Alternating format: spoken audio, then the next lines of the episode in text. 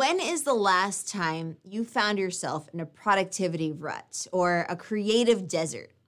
I'm talking about a situation where you want to get things done, you want to create something fresh and innovative, but you just can't seem to muster up the necessary ingredients. In such situations, it's tempting to point to external factors outside of our control. We might catch ourselves saying something like, Well, it's a beautiful day, so my mind is at the beach.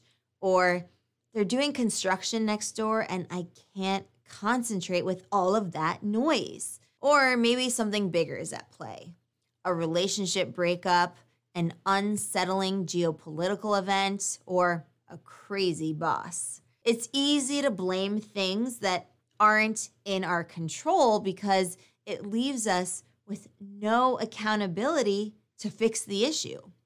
We're blameless and helpless. Well, today we're going to bust that fantasy because the truth is that you have a lot more control over the situation than you might think. In this lesson, we're going to discuss how you can take the reins and get things back on track.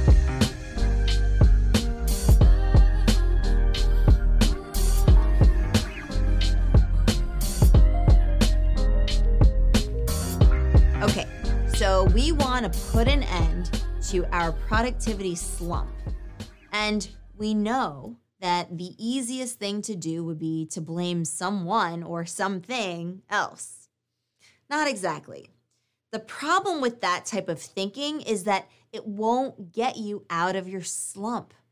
All it does is punt the responsibility to someone or something else. Meanwhile, you're still stuck in the desert, and boy, is it hot. So, are you ready for your camel savior to lead you to the oasis? The solution is simple focus on your inputs. And I'll explain what I mean by that.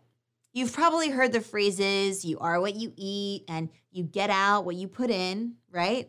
Those are at the essence of what we're discussing here today. Consider high performing athletes. Are they eating junk food and binge watching Netflix? Not the ones I know.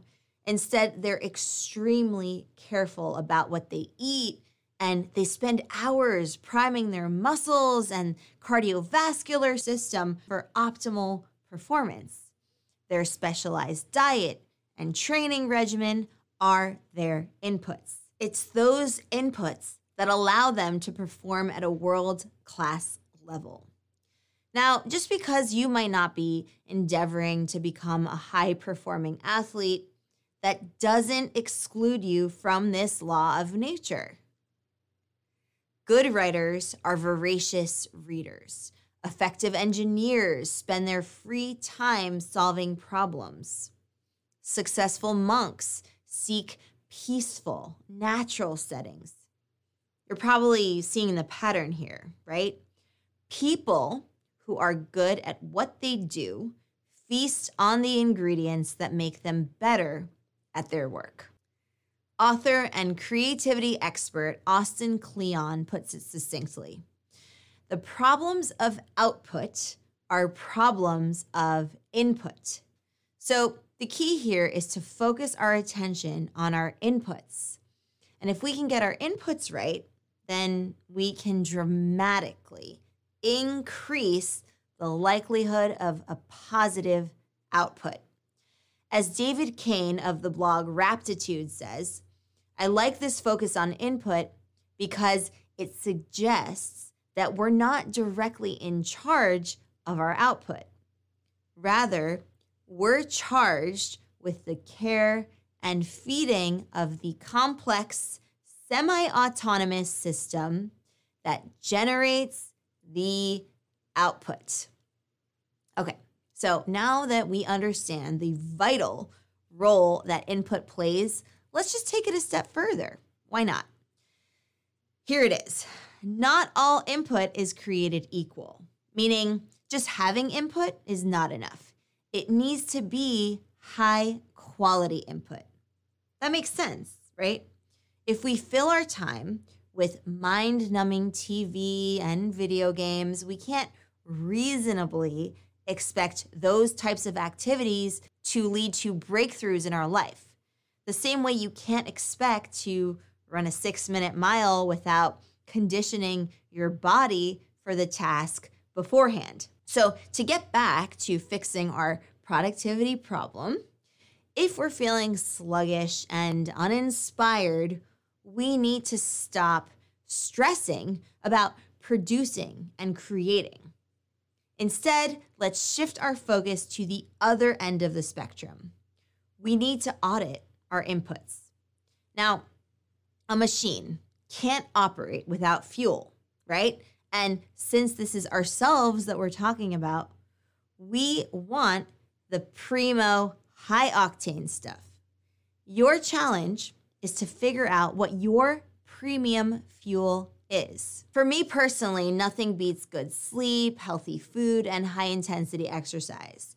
If I can get all three of these things going consistently, I can virtually guarantee myself a productive and creative week. And you know, that's true for most people as well. But we all have a few other special ingredients that are unique to ourselves.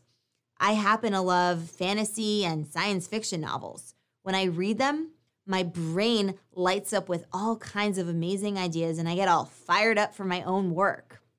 Now, for someone else, that could be building model trains or solving brain teasers or having deep and meaningful conversations with friends and family. The most important thing is that your special ingredient challenges and stimulates your brain. It needs to get you thinking in brand new ways that promote fresh ideas and inspiration. As you start to fuel your mind with nutrient dense articles, media, books, quality conversation, you'll notice a dramatic uptick in your mood, energy levels, and ultimately your productivity. The ideas will begin to flow through you so quickly that your fingers won't be able to keep up. So that's the secret to breaking out of a productivity slump. To fix your output, start by fixing your input. First, make sure that you're nailing the basics of sleep, food, exercise, and once those things are dialed in, make sure that you're feeding your brain with your special high octane fuel. And if you don't know what that special fuel is, perfect. Your mission is to figure that out.